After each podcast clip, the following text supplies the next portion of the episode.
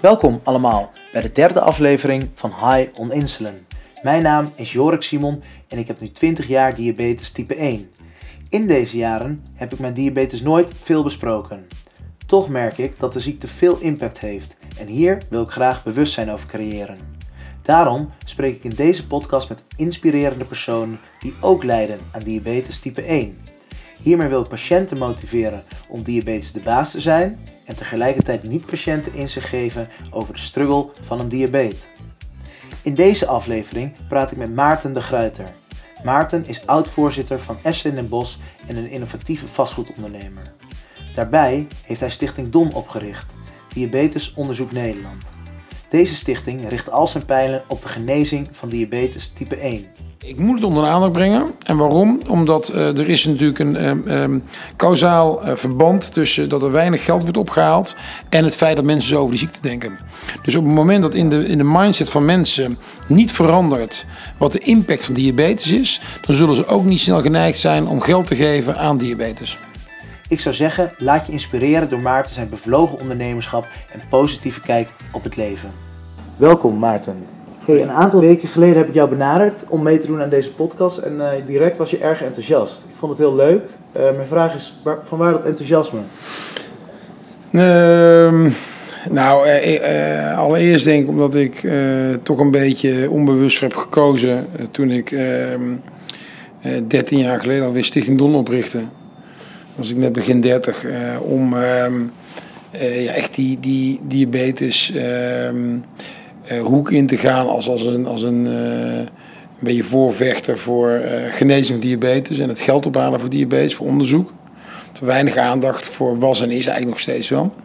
En op het moment dat je die stap zet, ja, dan, weet je, dan, dan weet je dat eigenlijk nog niet. Maar wat, ja, in, in, in die hele uh, groei van Don heb ik natuurlijk steeds, kregen wij steeds meer media-aandacht. En werd ik natuurlijk steeds vaker gevraagd om iets te vertellen over diabetes. Waar ik daarvoor helemaal geen zin in had. Uh, toen, ik toen ik studeerde of toen ik in de middelbare school en daarna dat was ik daar veel minder mee bezig. Dus op het moment dat je daar toch gewend bent om er veel over te praten. Dan uh, ja, is het eigenlijk altijd wel als mensen aan mij vragen om aan zoiets mee te werken. Um, ja, dat ik dat eigenlijk automatisch al ja zeg. Ik heb nog nooit, denk ik, iets zo in die trant afgewezen. Nu is wel zo dat ik de laatste, uh, uh, ik ben een jaar, bijna een jaar geleden gestopt als voorzitter van, van Don. Dus ik probeer het wel iets minder te doen. En werd ik met name ook enthousiast van dat je zelf diabetespatiënt bent. En zelf ehm, voor mijn gevoel daar bevlogen in bent. En en je, denk ik, op een kruispunt staat, toch met jouw leeftijd, dat je um, van een, een periode waarin je er eigenlijk niks van wil weten en er eigenlijk niet zoveel over wil, wil praten. En met name wil overkomen als iemand die, die niks mankeert. meer naar iemand gaat die beseft wat hij wel ehm, wat hij heeft. En, en, daar ook wat, en dat eigenlijk wil omdraaien naar iets positiefs. Ja. En dat, dat vond ik met name, um, was dat voor mij wel een, een, een, een, reden om te zeggen, leuk om aan mee te werken. Nou, superleuk om te horen. Uh, bedankt daarvoor. Um, als ik jou de vraag stel, um, wat is voor jou diabetes? Hoe zou je die dan beantwoorden? met name onzekerheid. Onzekerheid over de toekomst.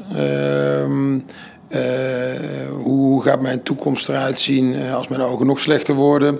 Of als hart- en vaatziekten nog meer de kop opsteken. Je hebt nu last van je ogen, begrijp ik? Ja, met name mijn ogen. Dus ja, eigenlijk weet je, iedere diabetespatiënt krijgt vroeg of laat last van complicaties. Ja. Daar is niet aan te ontkomen eigenlijk. En, uh, alleen de, de, de, vraag is in welke mate, uh, waaraan en, en, en, en wanneer.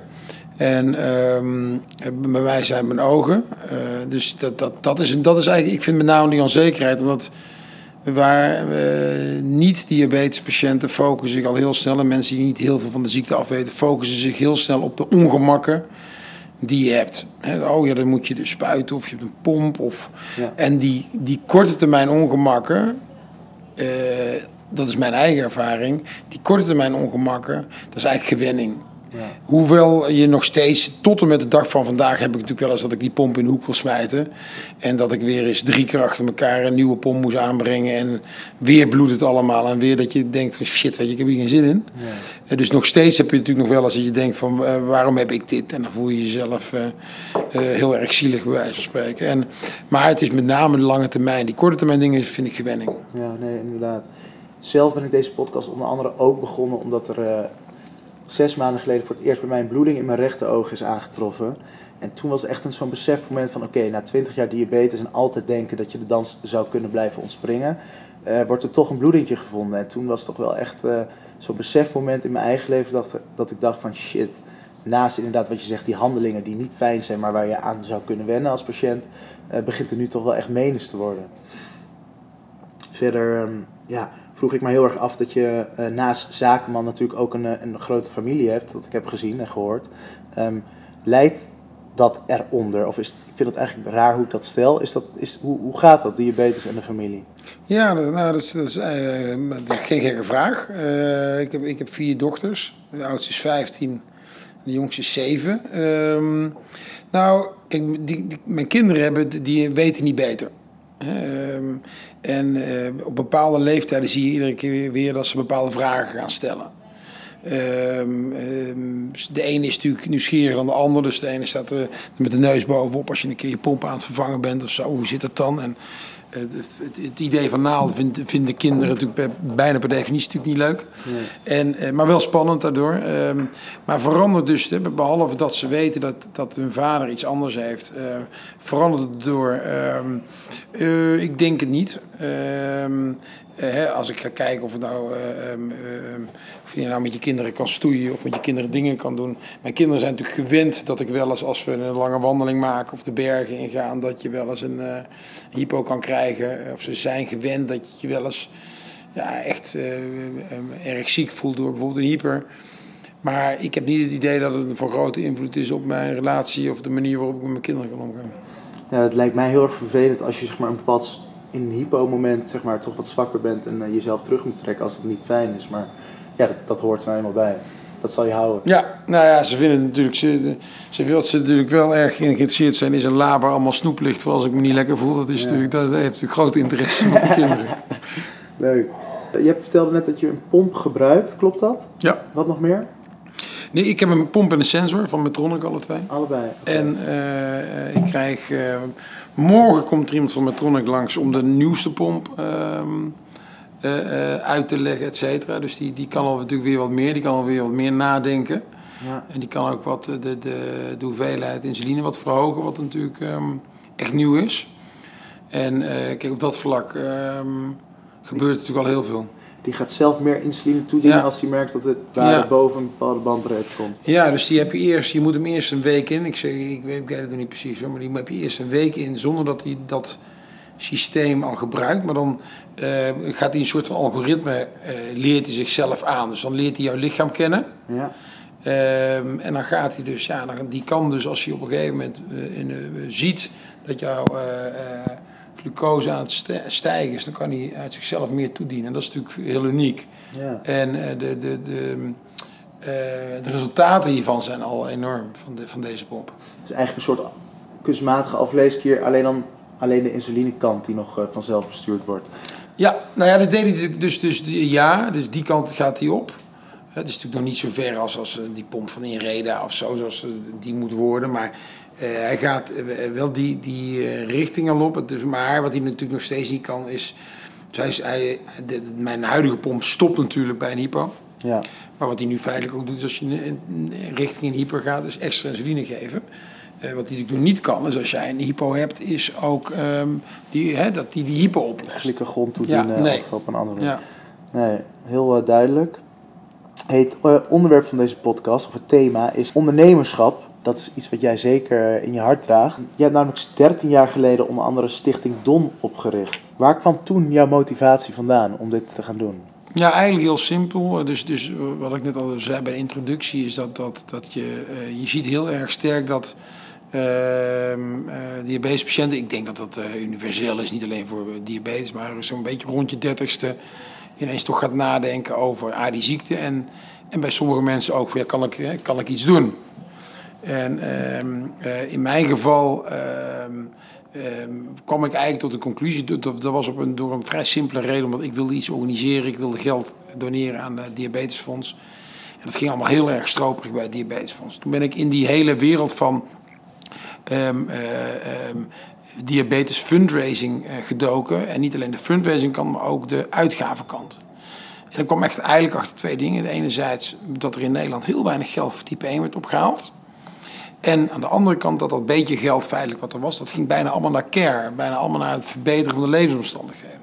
Terwijl ik vond en vind dat ja, je, je primaire doel moet zijn, is een ziekte oplossen. Dus je primaire doel moet zijn, ja, genezing. Ja. Nou, dus aan de ene kant zei ik, er moet meer geld worden opgehaald. Aan de andere kant zei ik, dat geld moet naar genezing gaan. En dat is eigenlijk de, de start van Don geweest. Diabetesonderzoek Nederland is dus geld werven en dat uh, 100% in genezing type 1 stoppen. Eh, deel je met mij de mening dat je denkt dat naar care al genoeg funding gaat doordat de farmaceutische industrie daar al zijn focus op heeft? Ja, helemaal eens. Dat was ook een van de redenen inderdaad dat ik, dat ik dacht van ja, weet je, die, die care-kant, daar gebeurt al genoeg. En eh, dat wil niet zeggen dat ik niet, hè, bijvoorbeeld eh, JDRF heeft eh, in zijn geschiedenis heel veel geld gestoken, ook in die care-kant en daar ook belangrijke dingen in gedaan.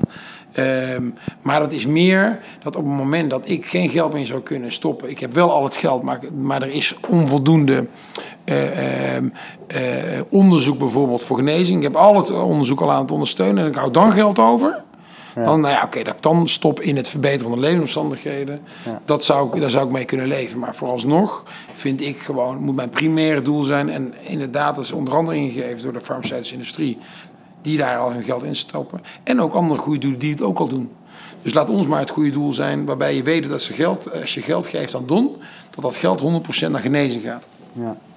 En als je dan al die gelden ophaalt, wat ik mij dan afvroeg, is er zijn natuurlijk meer stichtingen dan Stichting Don. En ehm, is er een bepaalde manier, of hebben jullie een bepaalde uh, ja, strategie om ervoor te zorgen dat je de gelden op de juiste manier besteedt? Misschien is het wel uh, goed om krachten te bundelen met andere stichtingen om te voorkomen dat er parallel onderzoek uh, plaatsvindt. Ja, nou, parallel onderzoek is theoretisch niet zo erg. Ik ben, ook, ik vind, ik ben erg goed, ik ben erg voor concurrentie, ook op onderzoeksgebied.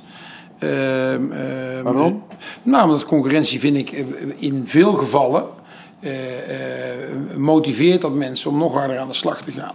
Om als eerste te zijn. En uh, onderzoekers worden, worden niet gedreven primair door de winst die ze daar, of het geld dat ze daarmee kunnen verdienen. Maar die worden bijvoorbeeld wel gedreven door de eerste te zijn die ergens over publiceert. Daar zit de ijdelheid van de wetenschapper. Ja. En, uh, en natuurlijk om die eerste te zijn die iets waanzinnigs oplost. Nou, en, en, uh, dus ik vind concurrentie helemaal niet. Uh, a priori ben ik daar niet tegen. Dus dat, dat is niet een. Ehm, wat wel belangrijk is, is dat als de een. Dat gebeurt overigens wel. Is dat wel onderzoeksgroepen bijvoorbeeld. Dat doen wij heel erg bij de onderzoeken die wij financieren. Is dat wij zorgen dat die groepen ook met elkaar praten. Ja. Dus leer wel van elkaar, zodat alles sneller gaat. Maar eh, de concurrentie als ik is niet erg. Maar wel communicatie tussen onze onderzoeksgroepen. Ehm, dat je van elkaar kan leren. Dat het uh, uh, uiteindelijk alles sneller kan gaan. Dat als één er iemand al iets heeft ontdekt, dat dat meteen kan geïmplementeerd worden in de andere onderzoeksgroep. Dus um, um, dat, dat, dat sowieso vooropgesteld. Maar daarnaast werken wij zeker samen, bijvoorbeeld met het Diabetesfonds. Dat is ingegeven door een paar dingen. Enerzijds, soms komt er onderzoek voorbij bij ons of bij hun waarvan we zeggen laten we het samen doen. Ja. Want het geld dat wordt gevraagd eh, vinden wij een te groot bedrag of is te groot voor ons op dit moment. Dus dan doen we het samen. En wat we ook doen met het Diabetesfonds is eigenlijk kosten uh, delen. In, in die zin, wat bedoel ik daarmee? Um, uh, het Diabetesfonds heeft een, een, bijvoorbeeld een, een, een eigen systeem van het monitoren van onderzoek. Op een gegeven moment hebben wij gezegd: van, ja, moeten wij nou eigenlijk moeten wij mensen gaan in, uh, inhuren die ook onderzoek wat wij financieren gaan monitoren. Maar dat is eigenlijk zonde als dat er al bestaat. Okay. Dus wat wij doen is dus bijvoorbeeld al het onderzoek wat we gezamenlijk doen, en dat is best wel veel. Uh, daar doet Diabetesfonds een monitoring van.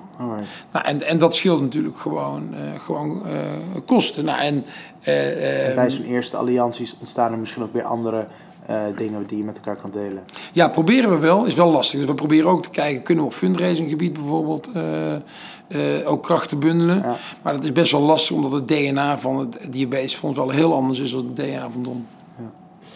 Oké, okay, cool. Hey, in het Hubrechts Instituut van het UMC Utrecht is in november een laboratorium naar jou vernoemd. Gefeliciteerd. Ja, dankjewel. Wat ontzettend mooi, ik zag het. Ja, dat is mooi. Ja, ja, dat was heel mooi. Daar zal je wel trots op zijn. Heel trots. Mijn kinderen dachten, die waren er ook bij. En die dachten, het was voor mij een verrassing, die dachten dat ik daar dus ook echt ging werken. maar, uh, dat je onderzoeker zou gaan ja, worden. Ja, die dachten, dit wordt een nieuwe uh, werkomgeving. Maar um, nee, super trots op. En, en uh, weet je, ja, ik bedoel... super mooi. Want wat ik mij dan direct afvraag is... Um, ja, zo'n zo'n onderscheiding krijg je waarschijnlijk omdat je, je je in hebt gezet. Maar ik vraag me ook toch af uh, in hoe, hoe, hoe het onderzoeker daar in het Hubrechts Instituut nu voor staat. Kun je daar ons meer over vertellen? Nou, weet je, het, het onderzoek, uh, ook het type onderzoek wat wij natuurlijk financieren, is, is, is dermate fundamenteel en bazaal dat het al, al best wel snel ver van de patiënten afstaat en ook van de uh, belevingswereld van patiënten. Uh, wij proberen nu wel ons onderzoek steeds dichter bij de patiënt te brengen. Hè, dat het steeds. Uh, dat we het kunnen volgen. Nou, niet alleen dat we kunnen volgen, maar dat het. Dat het we willen nu natuurlijk die stap maken. We hebben nu 13 jaar lang fundamenteel onderzoek gefinancierd. En we zijn nu natuurlijk steeds meer aan het inzetten op ja, die, die, die laatste uh, fase, namelijk uh, zaken ook echt naar de patiënt te kunnen brengen en het te kunnen implementeren. Okay. En uh, dus, dus um, we hebben nu heel veel fundamenteel onderzoek ondersteund. Als er nu iemand langskomt die zegt, ja, ik, ik, wil, ik wil weer een nieuw onderzoek gaan starten, ja. wat weer in diezelfde helemaal beginfase zit. Of we kunnen kiezen naar, um, voor onderzoek die um, al die stap aan het maken is naar de patiënt dan, dan kiezen we sneller voor dat laatste nu. Nou, en en uh, dat onderzoek in het Hubrecht Instituut zijn we nu, ik denk 12, 11, 12 jaar aan het doen. Waanzinnige goede resultaten. Je ziet ook dat uh, die onderzoeksresultaten ook exponentieel toenemen. Dus het, het, gaat nu steeds sneller. Ik ben er ook echt van overtuigd dat. Ik ben altijd heel erg sceptisch geweest, maar ik ben er wel echt van overtuigd dat we nu heel dicht tegen genezing aan zitten. Dat wil niet zeggen dat dat ook al dat we ook dichtbij zitten, dat het voor jou en voor mij ook al um, opgelost is. Nee. Want het goed heb, is er, wordt er onderzoek gedaan naar stamcellen die uh, uiteindelijk zelfs zo ver uh, worden behandeld dat er insuline producerende cellen ontstaan. Ja. Um, en jij hebt het over om het naar de patiënt te brengen, dan begrijp ik goed dat je bedoelt, oké, okay, om die insulineproducerende cellen ook werkelijk in een menselijk lichaam te gaan brengen, dat is waar ik eigenlijk nu mijn focus op ja. zou willen hebben. Ja, dus bijvoorbeeld, wij zijn uh, uh, het rechtmetonderzoek, is een heel groot onderzoek, landelijk onderzoek, uh, waar verschillende provincies en universiteiten samenwerken. Daar hebben wij nu ook volop ingezet. En ehm, dat gaat er echt om, dat hebben, wat we daar hebben samengebracht is Utrecht, Hubrecht, waar we de stamcellen kunnen maken, de insulineproducerende cellen kunnen maken uit stamcellen. Um, uh, Maastricht, waar ze heel goed zijn in tissuing, dus waar ze die cellen in een soort van theezakje kunnen doen. En ehm, Leiden, waar ze ehm, heel goed zijn in het, het, hoe heet het, het inbrengen bij de patiënt. Nou, die drie brengen wij feitelijk samen om het ja, nu heel snel naar de patiënt te kunnen brengen. En dat theezakje zorgt ervoor dat de insuline naar buiten komt, maar dat, dat, dat de, uh, uh, de cellen van de, het afweersysteem niet naar binnen kunnen. Oké, okay, super duidelijk. Um, vorige week heb ik een andere gast gehad, dat was Lennart Michels. Hij gaat uh, naar China fietsen vanuit Amsterdam om geld op te halen voor het Diabetesfonds. Lennart die heeft een aantal vragen. En één van die vragen is aan jou. En hij wilde weten of jij die voor hem wilde beantwoorden. Dus we kunnen even luisteren naar die vraag. Mijn hele fietstocht dat begon met een idee. En um, dat wordt nu langzaam wordt dat concreet. En probeer ik dat naar buiten steeds groter te maken. En hij heeft dat toen met Stichting Don natuurlijk ook gehad. Dus ik vroeg me heel erg af van, hoe heeft hij dat nou aangepakt? Hoe je zo van, van het idee in jouw hoofd, hoe heb je dat nou werkelijkheid gemaakt? En hoe ben je begonnen daarmee? En wat zijn de dingen, waar liep je tegenaan? Um, en hoe is het eigenlijk gekomen tot een bekend begrip, Stichting Don. Iedereen kent het. Nee, nou, nou heel, heel helder. Kijk, uh, allereerst toen, toen, uh, toen ik dus de, de, tot de conclusie was gekomen van er is een, een ander type organisatie nog nodig. Die dus, die dus meer geld uit die markt haalt en dat naar genezing um, brengt. Of genezing stimuleert. Toen ben ik met het Hubrecht Instituut in contact gekomen. En mijn eerste idee was eigenlijk een soort van kleine stichting te starten. En een soort van familiestichting. En toen was ik daar en toen werd ik heel erg geïnspireerd door een verhaal. En toen zeiden we, nou, laten we dat hier gaan doen.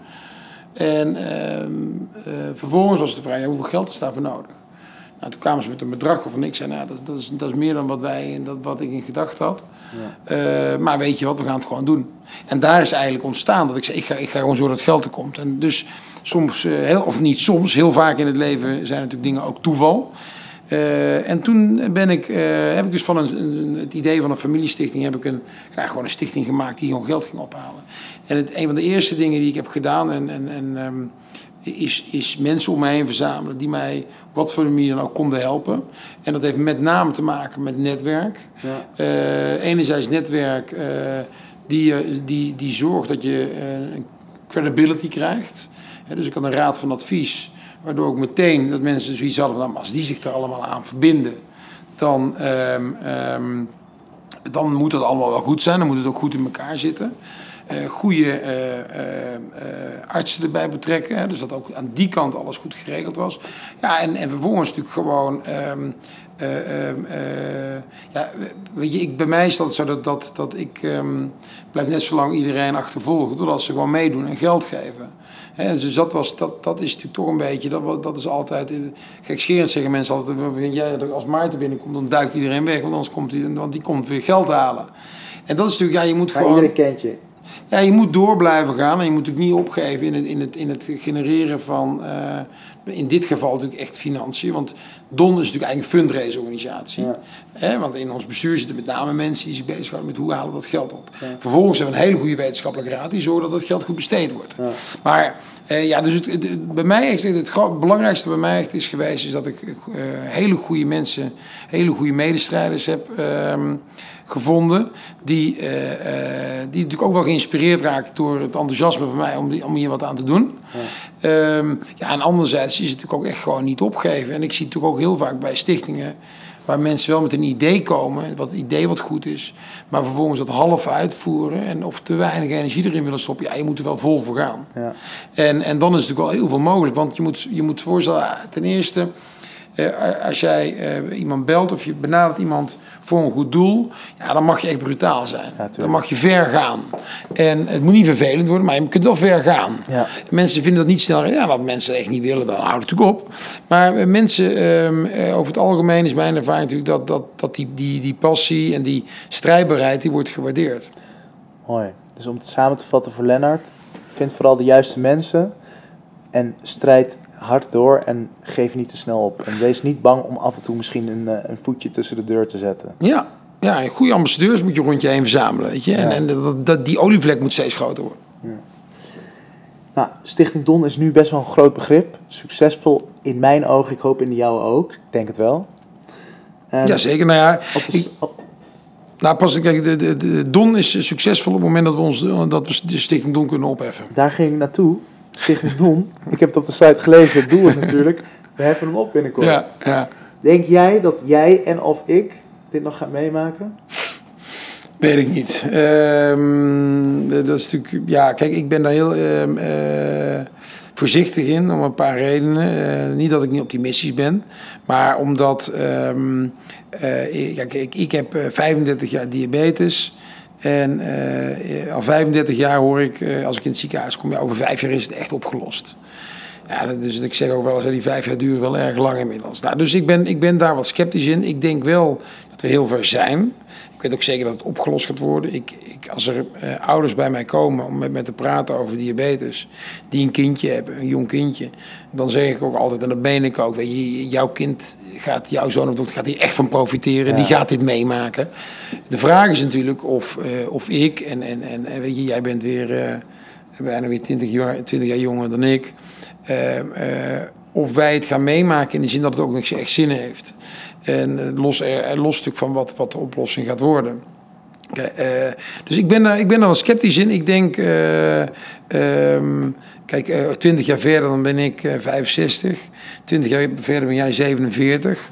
Eh, als het dan de oplossing is, ja, dan, Zijn onze lijven dan nog wel sterk genoeg om ja, het, eh, bijvoorbeeld, ik weet het. Dus ik ben, ik, maar in, in, en wat veel belangrijker is, hier ben, ik, hier ben ik nooit dom voor begonnen. Dus ik ben nooit Nee. dom begonnen omdat ik zei, ja, ik wil een oplossing. Ik ben dom begonnen omdat het mij ongelooflijk irriteerde dat, dat er geen, geen stichting was die met als doel had genezing. Ja, maar dan is dat dus wel het doel om die genezing te realiseren. Tuurlijk, maar niet voor mij persoonlijk. Niet voor jou persoonlijk. Nee. Je wil de ziekte uitroeien. Ja. Niet, niet jouw persoonlijke ziekte Nee, oplossen. nee omdat ik, ik, ik, vind het, ik vind dat je als mensheid en als, als patiënten van een bepaalde ziekte als doel moet hebben, als drijfveer moet hebben, dat je iets oplost. En of het nou lukt of niet, je moet op zijn minst proberen. Hè, iets verliezen is niet erg, maar als je je best niet hebt gedaan, wel. Het is een nobel streven. Ja, dat, is altijd het gevaar. Want dan, lijkt het alsof dat. hè, dat is. Dat, zo komt het misschien over, maar zo bedoel ik het eigenlijk niet eens. Ik vind het gewoon, ik vind gewoon dat iedereen in zijn leven bepaalde doelstellingen die, die, die voor hem of haar belangrijk zijn, daar moet je vol voor gaan. En of je ze nou realiseert of niet, vind ik, een, vind ik minder van belang. Ik vind het een mooie doelstelling. Ik denk toch dat er ook partijen zijn die minder gebaat zijn bij deze doelstelling. En dat zijn de partijen die ik al eerder noemde, de farmaceuten. In 2017 waren een aantal producenten van insuline, waaronder Novo Nordisk, Eli Lilly en Sanofi, die in de VS beschuldigd werden van prijsafspraken over insuline. Nou vraag ik me heel erg af hoe jij als ondernemer kijkt naar dit soort businessmodellen van farmaceuten. Ja, ik, ik vind dat een hele... Novo Nordisk is, een, is een vrij trouwe en grote sponsor van ons. Maar dat, dat neemt niet weg dat ik... Ik zal zeggen wat ik wil zeggen daarover. Eh, kijk, prijsafspraken vind ik iets anders als... eh, eh, iets anders dan dat... Dan, ehm, eh, bijvoorbeeld dat ze zouden tegenwerken dat de oplossing wordt gevonden. Dat vind ik echt twee hele verschillende dingen. En ik heb, toen ik Don begon, dacht ik, was ik in een veronderstelling... dat de farmaceutische industrie ehm, dat wel zou doen. Dus actief eh, proberen de boel tegen te werken. Nou, daar ben ik voor teruggekomen, dat denk ik niet. Eh Novo Nordisk bijvoorbeeld stopt echt heel erg veel geld in de zoektocht naar genezing. Ehm, wat natuurlijk wel zo is, is ja, er, zijn natuurlijk ook eh, duizenden gezinnen ook weer afhankelijk van wat daar binnen zo'n farmaceutische industrie gebeurt. Dus moeten zij actief, eh, wel of niet actief op zoek naar een oplossing, dat weet ik niet. Ehm, dat ze tegenwerken, daar ben ik wel van teruggekomen, dat geloof ik niet. Ik ben, niet, ik ben wel een beetje teruggekomen van die samenzweringstheorieën. Nou, dat is goed om te horen, want ik ben daar nog steeds af en toe over aan nadenken. Maar jij met eh, al je 13 jaar ervaring bent daar zeker op teruggekomen. Neem niet weg dat geld maken, wat ze doen met prijsafspraken. Wij in Nederland hebben gelukkig een sociaal zorgstelsel. Dat is in Amerika niet het geval, andere landen ook niet. Dat dat niet een probleem is. Eh, nou, eh, dat, dat zeg ik niet. Ik zeg alleen dat ja, daar, daar gaat mijn interesse wat minder naar uit. Dat zie ik als een pro die, dat, dat probleem trek ik mij niet persoonlijk aan. Oké. Maar dat wil niet zeggen dat ik het eh, wel of niet amoreel vind. Oké. Het volgende item is de ingezonde vraag. De ingezonde vraag. Ik heb een ingezonde vraag van Petra uit Zwolle. Die las een interview met jou en dat, daar vertelde je jouw motto en dat luidde als volgt. Niets uitstellen en alle kansen pakken die voorbij komen. Nou, Petra die wil dus graag weten ehm, hoe jij je kansen herkent en of je daar een voorbeeld van kan noemen. Ehm, eh, nou ja, kan- kansen komen natuurlijk bijna. Als je, als je goed oplet, komen kansen natuurlijk bijna iedere dag voorbij. Eh, en meerdere keer op een dag. Maar het zijn grote dingen, kleine dingen. Ehm, een kans zou kunnen zijn dat ik eh, ehm, bijvoorbeeld ooit een keer zat te lunchen met Bas van der Goor. En dat hij vertelde dat hij met een groep Kilimanjaro ging beklimmen. En eh, ik had toen wel al twee glazen witte wijn op. En toen zei ik, van terwijl ik echt helemaal geen outdoor type was, zei ik van, eh, ik wil ook mee, is er nog een plekje? En er was Bas ook enigszins van verbaasd. En er was nog een plekje. En ik ben toen meegegaan en dat is wel een voorbeeld van, ja, gewoon doen, weet je. En of het nou past in je, in je schema of niet, of dat het te druk is, ja. En, en dat zijn wel een beetje dingen die, ehm, dat is een voorbeeld van, ja, een kans die voorbij komt. eh, en ook gewoon meteen pakken en, en meegaan en een, uiteindelijk natuurlijk een eh, super ervaring eh, hebben. Bas van der Goor is een oud volleyballer die na zijn succesvolle sportcarrière de Bas van der Goor Foundation heeft opgericht. Deze heeft als missie om de kwaliteit van leven voor mensen met diabetes te verhogen door middel van sport. De laatste keer dat ik jou sprak, dat was aan de telefoon. Leuk gesprek gehad. Jij vertelde toen een hele mooie anekdote over een businessgesprek dat je had in Londen. En daar kwam Theresa May aan bod. Weet je waar ik het dan over heb? Ja, Ik zou graag willen horen eh, wat er precies gebeurde. Eh, nou ja, we hadden het over, eh, we hadden het over, überhaupt over politiek. En En ik, zei- toen hadden we het over de brexit. En ik zei, nou, ik vind het toch wel knap hoe zo'n eh Theresa May het allemaal, ondanks haar ehm, gezondheid, toch allemaal doet. Want dat is natuurlijk een, een, een, een, een, een helse baan natuurlijk. En zeker in die eh, fase. En ehm, degene met wie ik het hier over had, was op een, eh, op een, tijdens het diner. En die zei, ja, hoe bedoel je gezondheid? Dus ik zeg, nou ja, en dezegene wist niet dat ik zelf diabetespatiënt was. En ik zei, nou ja, ze heeft diabetes. Waarop hij zei, ja, diabetes, ja. Ik kan me niet precies meer herinneren wat zijn exacte woordkeuze waren. Maar het was in de lijn van, nou ja, maar dat is toch geen echte ziekte? Of weet je zo. Valt allemaal mee. Valt allemaal mee. En toen zei ik natuurlijk dat ik zelf diabetespatiënt was. En dat maakte natuurlijk een, dat creëerde een mega awkward situatie. Waarbij iedereen die mee zat te luisteren natuurlijk eh, met, met- met tenen bij elkaar zat. Eh, tenen bij elkaar vind ik goed Nederlands. doorgegaan? Ja, ja, ja, zeker. Zeker doorgaan. Ik heb goede, nodig? we hebben, in een deal heb je altijd elkaar nodig. Iedereen. Ja. Ehm, maar ehm, eh, het zegt natuurlijk, wa- wat het natuurlijk, ik vind het een leuke anekdote hier intern, omdat het natuurlijk, eh, om- omdat wij intern weten, zakelijk gezien, over wie het gaat. En dat is natuurlijk, dan is het, het gaat het daarover. Maar de anekdote is qua diabetes natuurlijk. eh, eh, waardevol, zal ik maar zeggen. Omdat het natuurlijk iets zegt over hoe mensen, en dat, dat, dat weet jij natuurlijk ook uit ervaring, hoe mensen tegen diabetes aan kunnen kijken als eigenlijk, ja, is dat nou een ziekte? Zoals mensen altijd zeggen, en dat zal iedere diabetespatiënt herkennen, dat mensen bijvoorbeeld ook altijd zullen zeggen, een van de eerste dingen, oh, daar kun je toch heel oud mee worden. Of daar valt heel goed mee te leven. En dat is natuurlijk een hele rare eh, eerste reactie. Dat is wel logisch, want mensen zijn altijd geneigd om eh, iets positiefs te zeggen. hè. Eh, ja, dat, dat weet je zelf uit eigen ervaring ook. Als je iemand opbelt die net, die net iemand heeft verloren bijvoorbeeld, dan zeg je toch, ga je proberen toch iets positiefs te zeggen. Maar het is wel raar, eh, omdat het natuurlijk ehm, eh, eh, helemaal niet positief is. En het is- en het is heel moeilijk mee te leven. En eh, mensen worden er helemaal niet heel oud mee. En et cetera, et cetera. Ehm, dus dus die, die, dat besef eh, van die ziekte is natuurlijk eh, niet echt aanwezig. En probeer dat dagelijkse basis dan ook mensen bij te brengen? Of laat je het vaak genoeg gaan en denk je, mijn stichting en mijn inzet als ik er actief mee bezig ben, zijn genoeg? Nee, ik moet het onder de aandacht brengen. En waarom? Omdat eh, er is natuurlijk een ehm, kausaal eh, verband tussen dat er weinig geld wordt opgehaald en het feit dat mensen zo over die ziekte denken. Dus op het moment dat in de, in de mindset van mensen niet verandert wat de impact van diabetes is, dan zullen ze ook niet snel geneigd zijn om geld te geven aan diabetes. Als jij de Kilimanjaro be- beklimt met een aantal diabetes, is dat dan een goede om geld op te halen? Of? Ja, dat is een mooie. Dat is een hele mooie. Toen wij dus die. Eh, Dus ik was met zeven patiënten, volgens mij zeven of acht patiënten, met een heel medisch team. En we gingen die berg beklimmen. En eh, moet je voorstellen, dat waren dus allemaal. Ik was echt by far eh, de minst fitte. En ik ben toch redelijk fit. En dus waren allemaal echte outdoor mensen. Ieder weekend op de mountainbike, et cetera. We gaan die berg beklimmen en iedereen haalt die top van die Kilimanjaro. En we zitten daarna terug, die, de avond erna of zo te eten. En ik zeg ineens van ja, dit is natuurlijk voor Bas. eh, ik zeg tegen Bas, Bas, voor jouw stichting is het hartstikke leuk. Maar voor Stichting Don is het natuurlijk finest. Want ik zit overal te vertellen dat die ziekte zo erg is. En we staan met z'n achter bovenop de Kilimanjaro. Dat was natuurlijk een beetje als grapje bedoeld. En dat is het ook. Want dat wil natuurlijk, wil natuurlijk niet zeggen dat wij niks kunnen. Hè? Maar er zijn natuurlijk een hele... Kijk, ik kom vanwege mijn eh, rol bij Don... ben ik natuurlijk ook heel veel patiënten tegengekomen...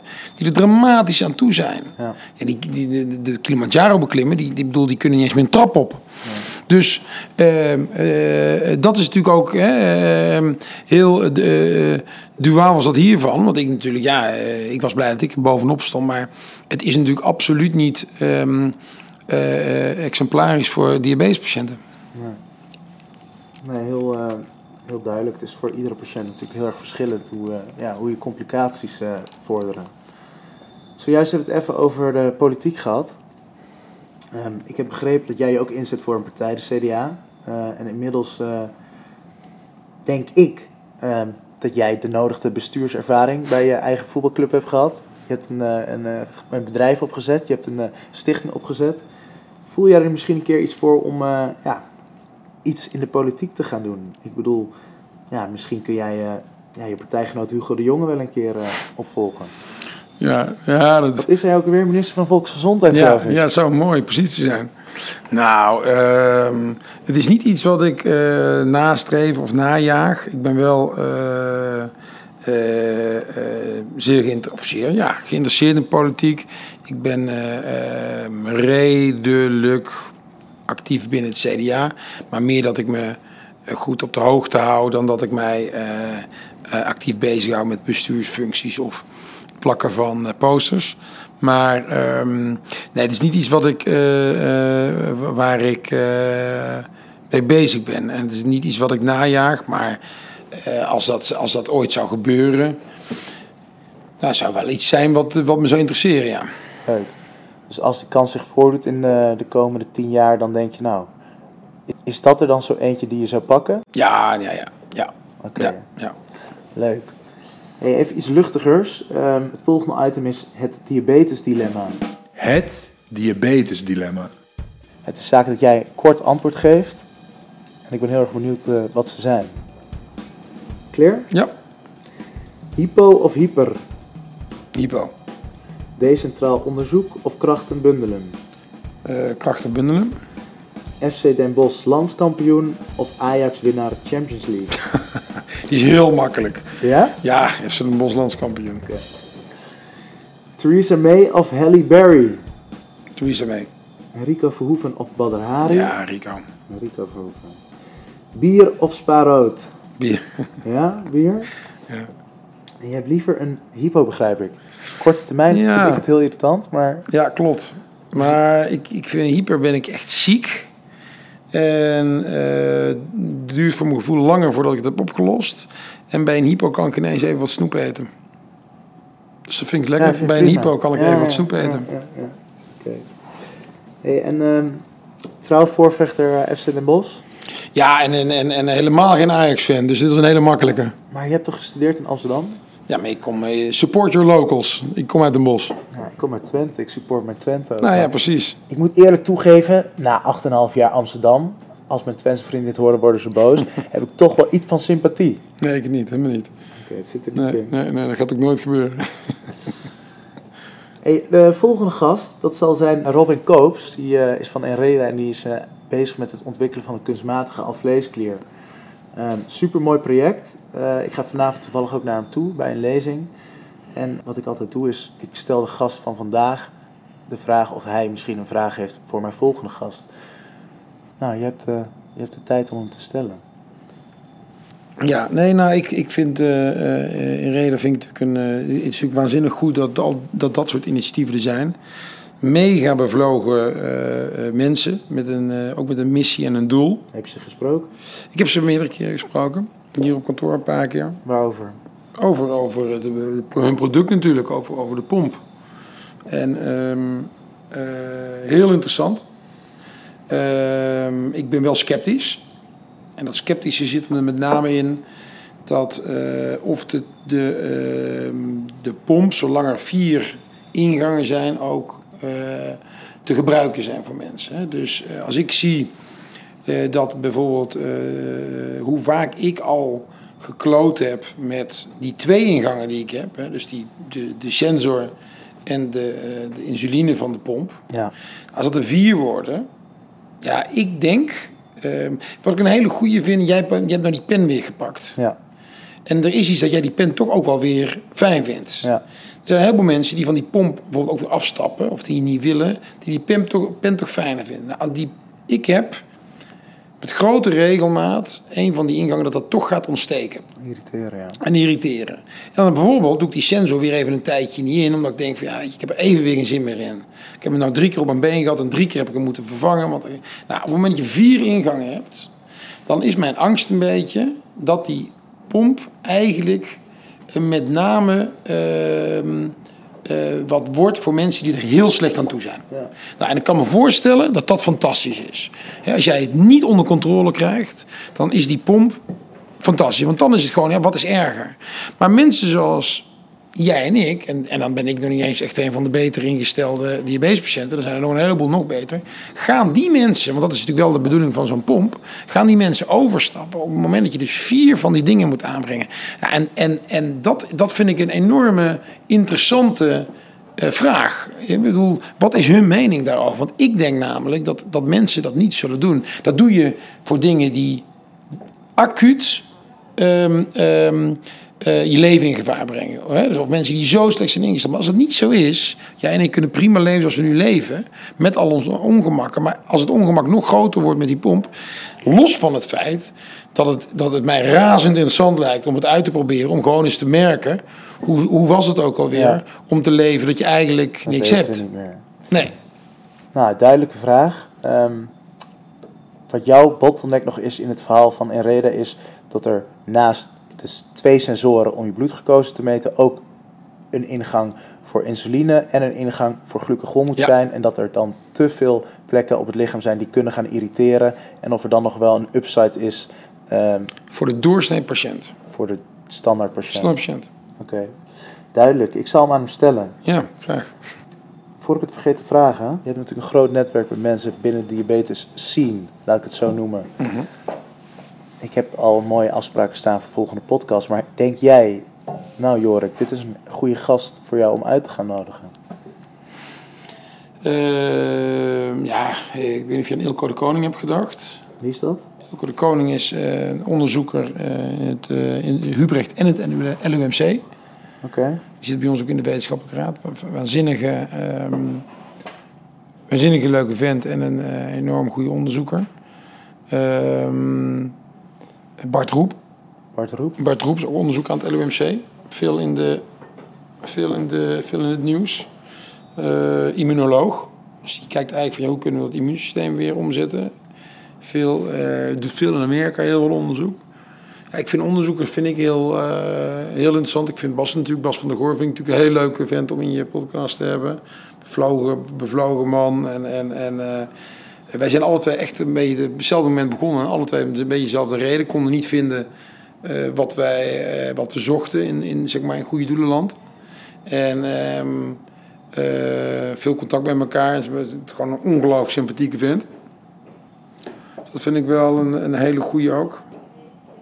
Ja. Superleuk. Ik ga ze benaderen. Als afsluiting ehm, ben ik altijd heel erg benieuwd of mijn gast ergens in zijn leven toch een moment heeft gehad waar hij over kan zeggen: hé, hey, dit is toch een moment geweest dat de diabetes op een bepaalde manier van pas is gekomen of een positiviteit ehm, met zich mee heeft gebracht. Heb jij die? Ja, die heb ik zeker. Maar dat is niet een, dat is niet een specifiek eh, moment.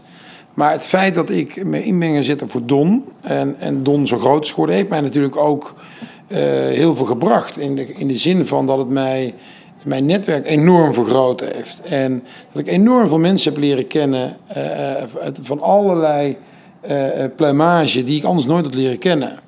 Ehm, en het heeft me ook eh, het heeft deuren voor me geopend die anders misschien moeilijker te openen waren. Dus het heeft me ook, ehm, het heeft me ook heel veel gebracht in, in die zin. Maar niet specifiek de ziekte, maar wel, eh, eh, wel het feit dat ik ehm Don nooit heb opgericht. Maar het is toch leuk. eh, dit is nu de derde podcast die ik aan het opnemen ben. En iedere gast die heeft direct een antwoord klaar. Dus dat eh, ja, toont toch maar Ja. weer dat er ja, altijd wel iets positiefs eh, te vinden Ja. is. Superleuk. Nou, dit was dan weer de afsluiting van onze show vandaag. Ik wil alle luisteraars hartelijk bedanken voor het luisteren naar de podcast High on Insulin van Diadeel. Met vandaag de gast niemand minder dan Maarten de Gruiter. Bedankt Maarten. Heb je nog een laatste geluid voor de luisteraars? Eh, nou, nee, maar wel probeer altijd. Nou ja, wel. eh, ik denk dat het heel belangrijk is dat, dat, dat negatieve dingen die in je leven gebeuren, probeer dat om te draaien naar iets positiefs. En dat, is een, dat is natuurlijk een beetje een flauwe inkopper, maar is wel heel belangrijk. Ja, nee, eens. Helemaal eens. Dat is wat ik hier ook mee probeer. Ja. En, nou, je bent een groot voorbeeld om, ja, om dat na te volgen. Dus bedankt daarvoor. Graag gedaan.